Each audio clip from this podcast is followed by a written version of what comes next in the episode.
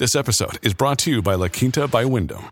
Your work can take you all over the place, like Texas. You've never been, but it's going to be great because you're staying at La Quinta by Wyndham. Their free bright side breakfast will give you energy for the day ahead. And after, you can unwind using their free high speed Wi Fi. Tonight, La Quinta. Tomorrow, you shine. Book your stay today at lq.com.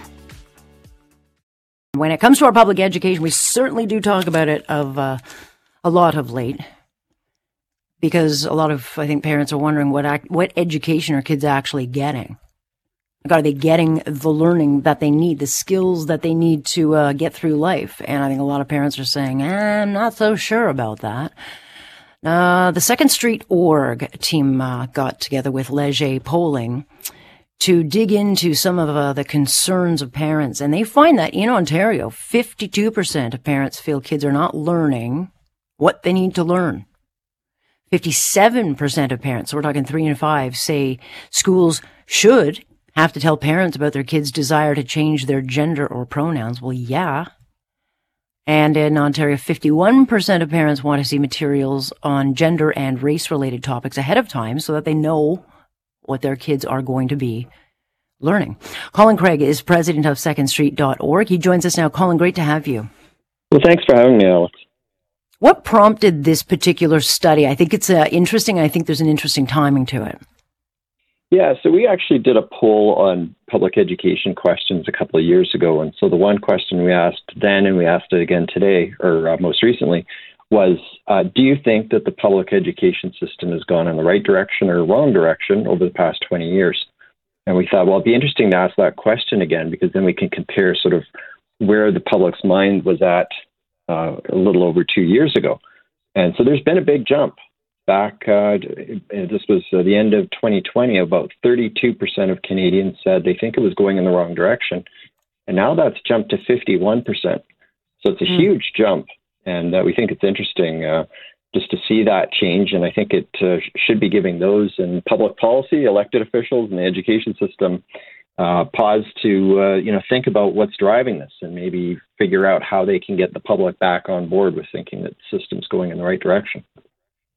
Yeah, I think some of the changes implemented um, over the last few years, and then of course lockdown. I think I think parents, um, the focus has come more into a sharper focus to say, well, hold on a second, my kids are learning more about uh, you know indigenous issues like um, cultural what was I going to say? Like, um, they're learning more about, you know, activist issues, whether it's gender, all these other issues, than they are learning the ABCs, one, two, threes. And so that, that I think has been a concern.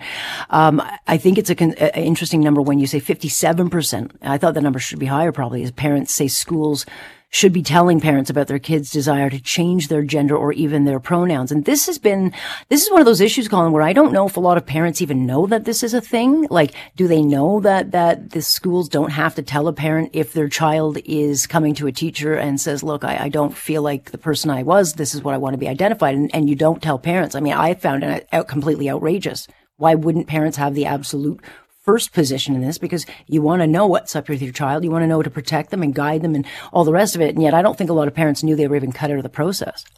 Yeah, I, I think you're 100% right. I think that's part of the issue is that, you know, a, a large segment of the, the population doesn't have kids and they don't have, or mm. they don't have kids in school. So, you know, they, they're not going to be, probably not going to be paying as close of attention to these issues as, as parents are. When you ask parents and just focus on people that, that have kids, that number rises to 62%. You know, I, I would hmm. think it would be higher, but it is what it is. Um, but I think unless they're not thinking it, about it, I mean, your kid goes to a teacher and says, "I don't want to be a boy anymore. I want to be a girl," and you don't know anything about. It. I think parents would be absolutely losing it if they weren't in the loop on something. It's a massive conversation.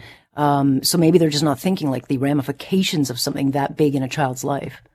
I think so. You know, you know, if you think about it, a school can't give a child a Tylenol without checking with parents. Yeah. But yet they can have yeah. this deeply psychological discussion about a, a child changing their gender and uh, living a life of a, a different gender at school. You know, changing their gender pronouns, getting everyone to treat them, you know, as the opposite sex. It, it, mm-hmm. It's a pretty serious thing, and um, you know, I I think what we're seeing is there's a disconnect between what the public feels and how schools are acting because as you pointed out there are cases where schools are keeping this information private. You know, the National Post had a, an article earlier this year where they talked about a grade six student in Calgary who came out as transgender. And mm. the student's teacher said to all the classmates, do not tell this child's parents. Like that, that is, it was very surprising when I read that. And, it, you know, it was one of the reasons why we asked this mm. question is it is one of these sort of new issues that schools are dealing with. And we thought, well, what does the public think about this? You know, are schools acting in a way that's consistent with how people want them to act? And it shows that there's a, a pretty significant disconnect there there's a massive disconnect because kids mm-hmm. aren't at school 24 7. You know, they are with their parents. And if their parents have no idea or aren't armed with details, uh, then they can't um, take a, a, part of support or learning whatever. I mean, it's just, it, to me, it's just absurd how the policy ever came in. And then on the other side, you've got 51% in Ontario parents who want to see ahead of time. And this is on gender or race related topics. They want to know the material. And I hear this from a ton of parents where they're saying, my kids are coming home with stuff that's way too mature for them. They don't understand it. They're getting confused and they, and the parents are completely caught off guard. So this one doesn't surprise me at all. Yeah, I would think it would be a bit higher. Uh, yeah. again. But I think maybe what some people are thinking is, well, how much of a burden is it for schools to have to start posting all this stuff online? And uh, you know, I, I, think with new technology, it's a lot easier to do so. And you, you certainly wouldn't want to put schools in a position where they, you know, they, they can't hand out anything to kids ever without posting it online. But I think what this question really focuses in on are are these really sensitive topics where there are diverging views in this country, especially around mm-hmm. gender issues, race related content, you know, those types of things. Mm-hmm. Um, you know, I, I, think this is one way that schools could maybe uh, you know, get some of these parents back on board by just making sure that, okay, we're going to let you know all the content. You can see it online ahead of time. And then if you don't want your child to attend that class, then, you know, so be it. I think that is one way that uh, schools could, uh, you know, address this situation. Or maybe it's that they don't want their kids to miss it, but they just want to be able to have a conversation about it and be prepared for it. I mean, at one point yeah. in our lives, uh, I'm not sure about you, but, but we'd come home and have these discussions about what we learned in school. And maybe your parents would have a different way of looking at it. I mean, just because your teacher says, well, it happened this way, maybe they're talking about climate. Like I wouldn't want my, I've told my kid, when you're talking about climate, you come to me and we'll talk about what you learned because I want to make sure he's getting balance. And yeah. so again, if you're going to teach it that way, then I'm going to make sure on the other side, it's, you've got some, you got to be a critical thinker here. You know, that's what we're supposed to be teaching them. But if parents don't have any idea what their kids are learning, um, I mean, the kids, the board should have no problem putting this up if there's nothing wrong with it. Yeah, you raise a very good point. I mean, it's it's good for parents to be able to have those conversations if they, and it's important for them to know what's happening, so then they can you know maybe bring these topics up and say, well, I understand you know you were going to learn about this today, and you know, what did they tell you? Well, here's an alternative perspective you might want to consider, right. whatever.